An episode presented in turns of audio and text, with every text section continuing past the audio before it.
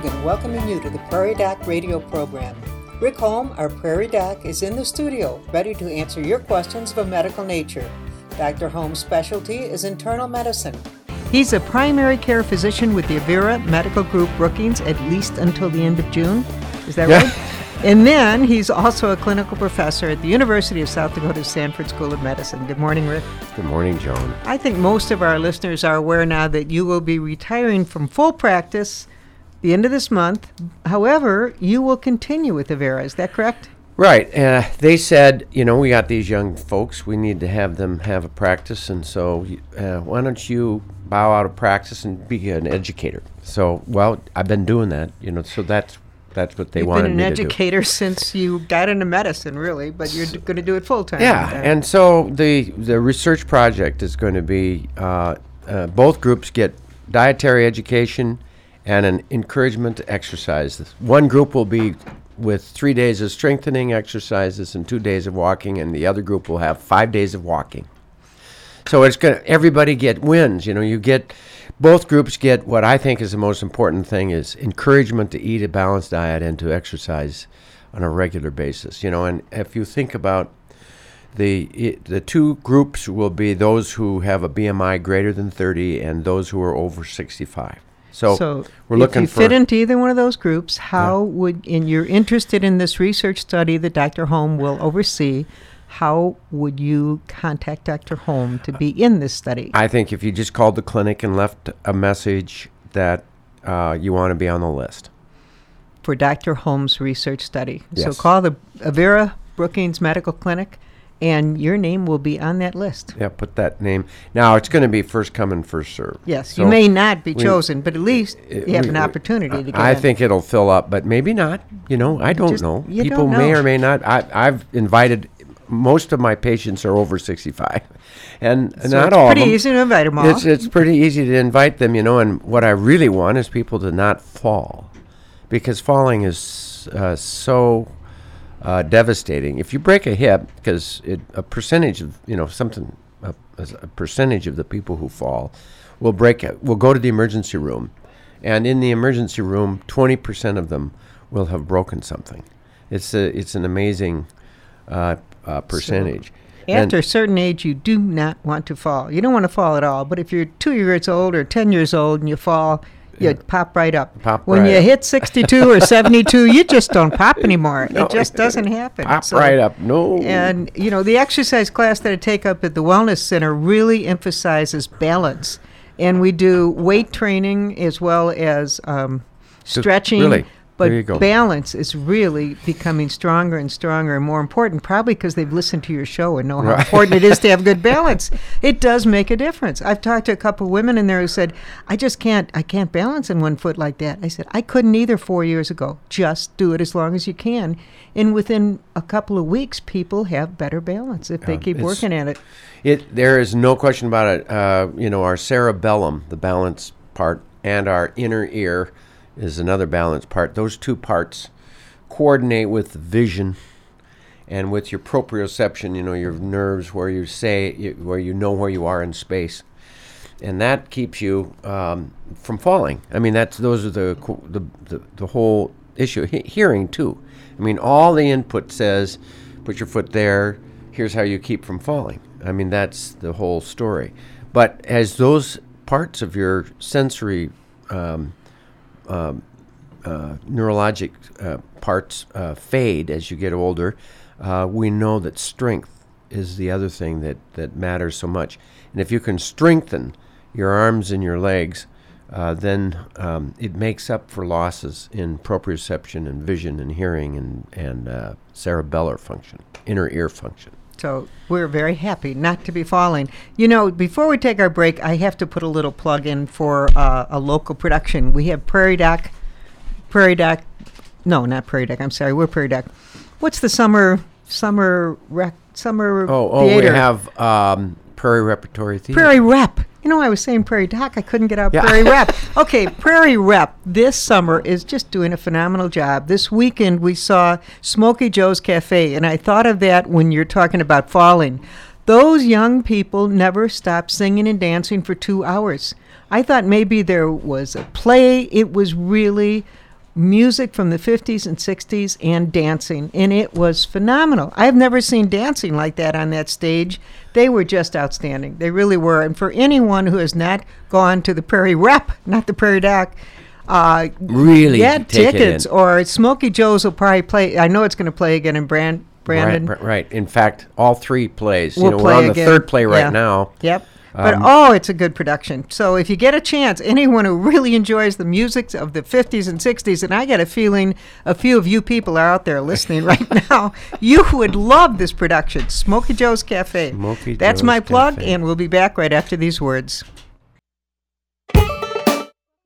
Prairie Doc Radio. I'm happy to have you listening today. I'm Joan Hogan, and in the studio with me is Rick Holm, our resident Prairie Doc, and he's ready to answer any questions you might have of a medical nature. Give us a call at 692 1430 with any questions you may have. Since we don't have a question yet, I did want to mention that tomorrow night on your television program, you're going to have a rerun of one of your really fine shows on head and neck cancer. When you first told me about that, I thought head and neck cancer. That's surprising, but It's a I- big thing. it is. Uh, you know, I, there are a lot of cancers that pop up. There's skin cancers of the head and neck, but there are cancers of the parotid gland. You know, the, the that make saliva, and uh, of course they get big when you get mumps, uh, and and it's this whole area. Uh, in front of the ear and below the ear and at the angle of the jaw, you know, the back of the jaw, and that whole area uh, is a salivary gland that can, you know, there's cancers that can pop up in that gland. There's also cancers that can pop up from the tongue, from the back of the throat, uh, particularly in, in smokers or chewers. Uh, cancer of the tongue, cancer of the um of the mouth, uh, and pharynx. Uh, and then there's also cancer of the voice box. People will get uh, cancer in the you know vocal cords, uh, and those are areas that you can see.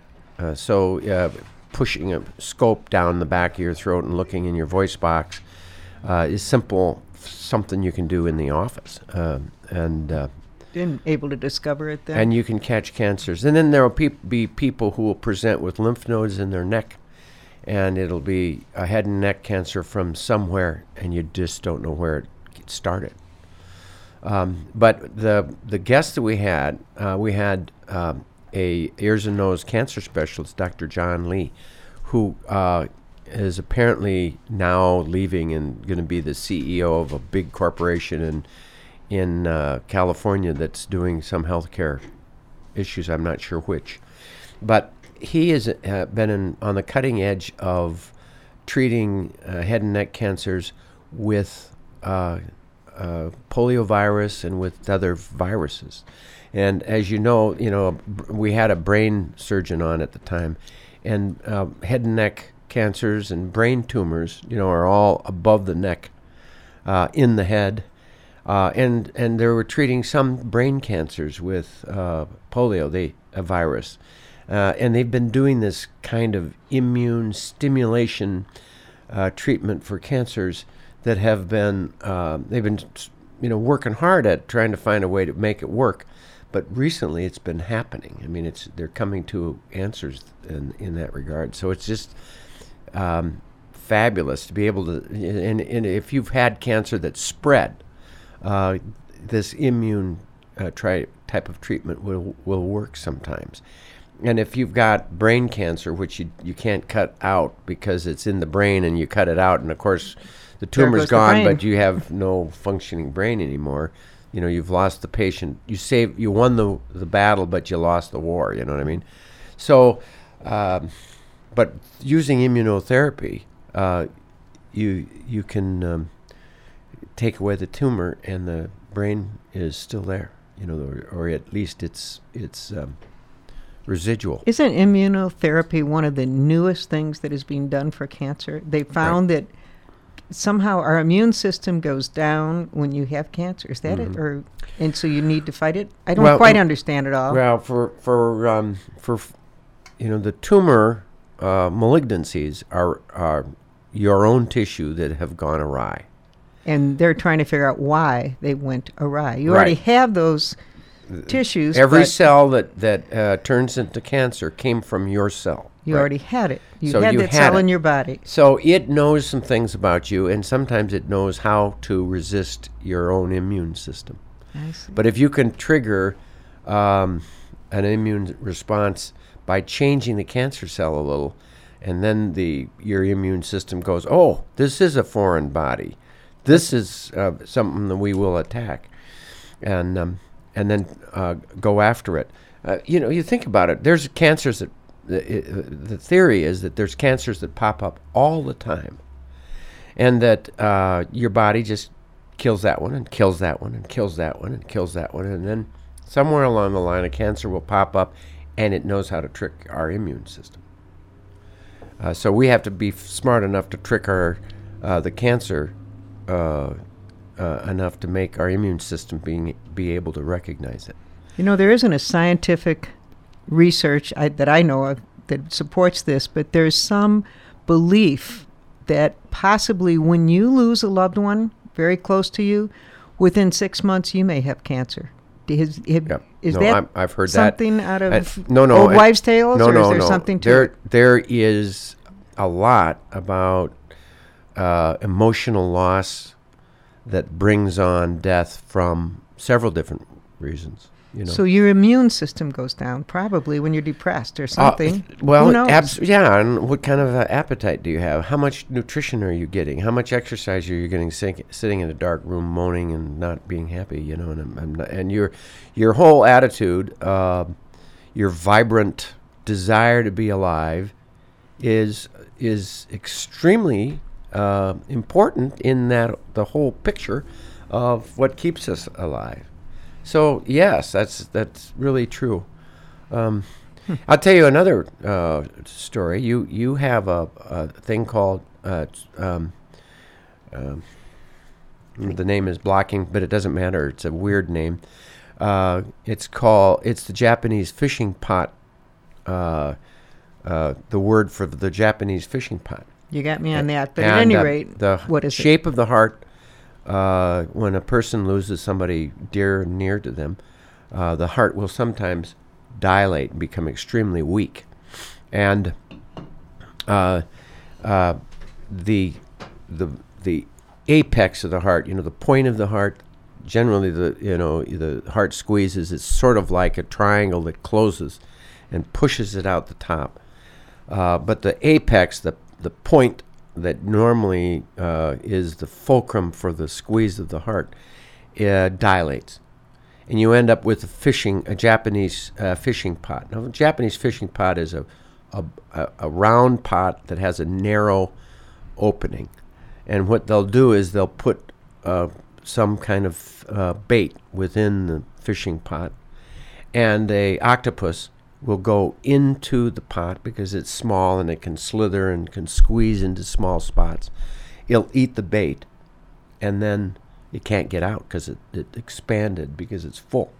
I mean, it's the same story as the uh, drill a hole in a coconut. The monkey puts his hand through the hole, grabs the meat of the coconut, and then he Can't wi- get out. Can't get his hand out unless he lets go of the coconut, which he doesn't have enough wherewithal to think to do. Um, and that's a trap. Well, a fishing trap uh, for an octopus is, similar to that whole story, and it's the shape of what the heart does. The base of the heart, where um, is fine, but the apex dilates into the shape of a Japanese fishing pot, and so you see this in people who've had tremendous loss. a little bit Their more. heart really does break, I guess. They- you know, heartbroken has a good reason for that really term. true. My broken goodness. heart is a real deal. Wow. And so there's a lot about loss and sadness that that make uh, people more susceptible to many kinds of illness, including cancer. Uh, so our immune system is important, and our our story tomorrow night is about uh, cancer, head and neck cancer, and um, and some about the immune system. Well, we're going to take a break. We'll be back right after these words. Welcome back to Prairie Doc Radio. Dr. Holm is here ready to answer any questions you might have of a medical nature. And we have been talking about the very sad story of cancer. And I thought during the break, why don't we talk about something positive? Well- the positive story of cancer. When I was 20, if you said cancer, you just wept. You knew that person wasn't going to live. Yeah. Now that I'm not 20 any longer, You're not. cancer is not the end all, is it? It's No, still a is horrible diagnosis, but tell us the positive sides. Well, they're they're now coming up with absolute uh, uh, better or cures. Uh, sometimes uh, pure cure, completely cured. Not always cured. Sometimes you have cancer and then you just pluck away as it as it pops up. Uh, and I'm seeing more and more of that. People, um, uh, back when my dad had a metastatic spread to the liver at the Mayo Clinic, uh, they resected the single lesion that had spread to the liver. And they found that in many cases, if it spread one spot, uh, if you attack that one spot, uh, it'll it'll control it. Now, you know, I mean, for many years before that, uh, the thought is if it's spreading to a lymph node or uh, around, it's everywhere. So you're not going to get it by going after a metastatic lesion, and that's the case still in many situations. But oftentimes, um, if uh, uh, now they're going after little tiny spreads spots and being successful in, in preventing uh, the spread of cancer. There's a lot of advancing.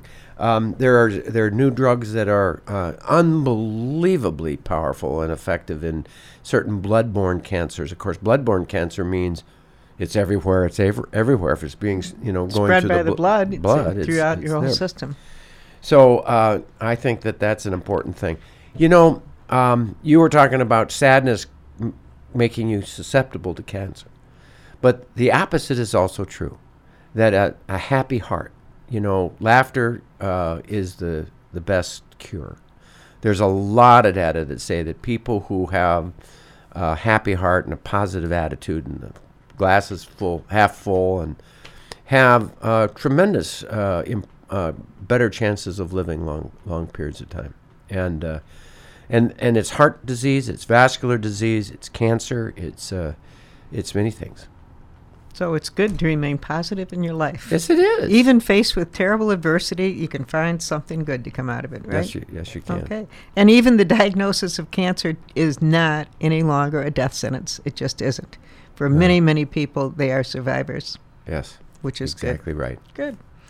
Well, we haven't had any calls come in yet. They must all be listening to whatever you have to say about cancer, right? Yeah. Well, the one thing that I'm sure is on people's mind, though, is the uh, Zika, Zika vi- virus and the mosquitoes. I've got a few mosquito bites. I just read today that when they um, when they find someone with that virus, with a mosquito bite from that virus, they can do uh, a circle around that person's home or where they've been, and that mosquito probably lives within a three block radius of. Had you heard that? no. uh, I- well, I can just understand weird. that it's yeah, true. Because mosquitoes don't travel that far. So they they'll try to rule out any mosquito breeding in that area, which I found interesting. They ring it. Uh, you ring know, the area. Uh, if you talk to epidemiologists, they'll talk to you about uh, how they they destroyed polio and eliminated polio uh, in the world. So when they'd have a, a village that it would pop up in a village, they would go in there and they would surround the village with vaccination. So everybody who hadn't had a vaccination would get a vaccination. Any, anybody uh, traveling into the village would get a vaccination. No one would be allowed to exit the village that could be carrying it. And they would ring it with uh, a vaccination that, and it just isolates it out and it just dies right there. and that's how they they eventually that- eliminated polio. That's how they they uh, control epidemics. Uh, you isolate it and you don't let it spread, and then the uh, the worst thing you can have is somebody panicking and then traveling. because then they're spreading it. All right, Right. It's, it's sort of like the ash beetle. Um, uh, if you don't carry the the beetle into the uh, South Dakota from Omaha, Nebraska, with firewood, uh, it it's probably not going to spread very quickly. If you can stop the spread of the beetle, uh, it'd be a, a good thing. I'm, f- I'm afraid, though, that's not going to work. Uh, well, we've had that problem with Dutch elm disease, and really, this community's done a good job fighting that. right you you try to isolate it if there's a sick tree then you you clear around it if you can or at least uh, try to do what you can to prevent it spread, and tha- and that's epidemiological 101. You know what I mean? Sounds good. Well, you know, next week we're going to have as our guest Paul Johnson, and he's an e- epidemiologist. No, No, no, he is a- Indo. No, what is he? Uh, Won't come to me. epidemiologist means the epide- uh, epidemic study of epidemics. He is a bug Ent- specialist. entomologist. That's it. I couldn't think of the word. Entomologist. Boy, I'm so good with this English language. epidemic no, no, specialist, no. but it's an entomologist. entomologist. Specialist. right, and he discovers the connections of. Uh, well, he'll talk about it next week. He loves bugs. He does. He He's thinks bug bugs man. are really great. So, has anybody been watching the move, the TV show Brain Dead? no, Oh my God! brain dead. Huh? It is. Um, it's a TV show that's the summer. You know, a Yeah, summer, summer development, and uh, it's in Washington D.C. and it's all full of politics and um, and so on. But uh, there's been an invasion from Somewhere. you know a, a, a meteorite of a weird ant that crawls in your ear and then eats your brain and destroys you. This that is probably a good reason I Oh. haven't watched it. back. It, you it, think? it's the creepiest thing I think I've ever seen. It Oh. just scares the liver. I can't stop watching it though. It's Oh. very, very interesting. I haven't gone to a horror movie since Abbott and Costello met uh, Frankenstein. I was four years scare you? old when I saw that. I was so scared. I will not go to horror movies. I just won't go to them. So I'm sure I'm not going to be watching Brain Dead. I um I live on on my shirt sleeve or something because I it it just drives me crazy. You know those kinds of horror movies. I just go. A lot of people love them. I know. I can't understand it. I don't understand. It just drives me crazy. I can't. I can't take. can't stop that type watching of thing. No, Yeah. it it Yeah. it it scares me. but you must enjoy being scared. Well, obviously there's a there's a psychology there about why people like to go to horror movies. They like it because it's not real and they're not killed by it. You know, and I don't know, Bob. Do you have a philosophy on why people like horror movies?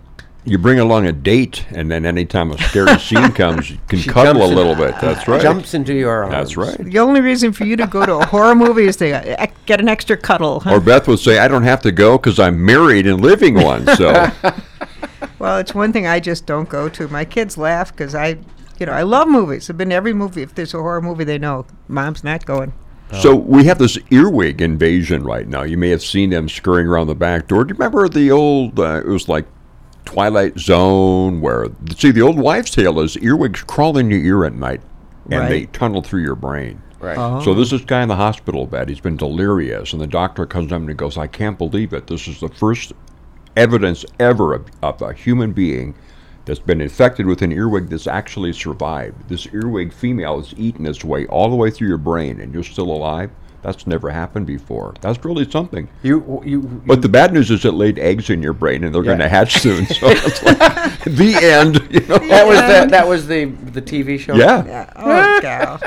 terrible. Just terrible. So I lived in It's mortal a- fear after seeing that, where I would stick cotton in my ears and go to bed at night because I was so afraid. were so I, afraid of I share your fear, Oh. that, Yeah, Joan. yeah. So I I watched um, the uh, what was it the the werewolf the original werewolf story with Lon Chaney With Lon Chaney. uh, when I was a little boy at my m- grandmother's house in Springfield, Missouri.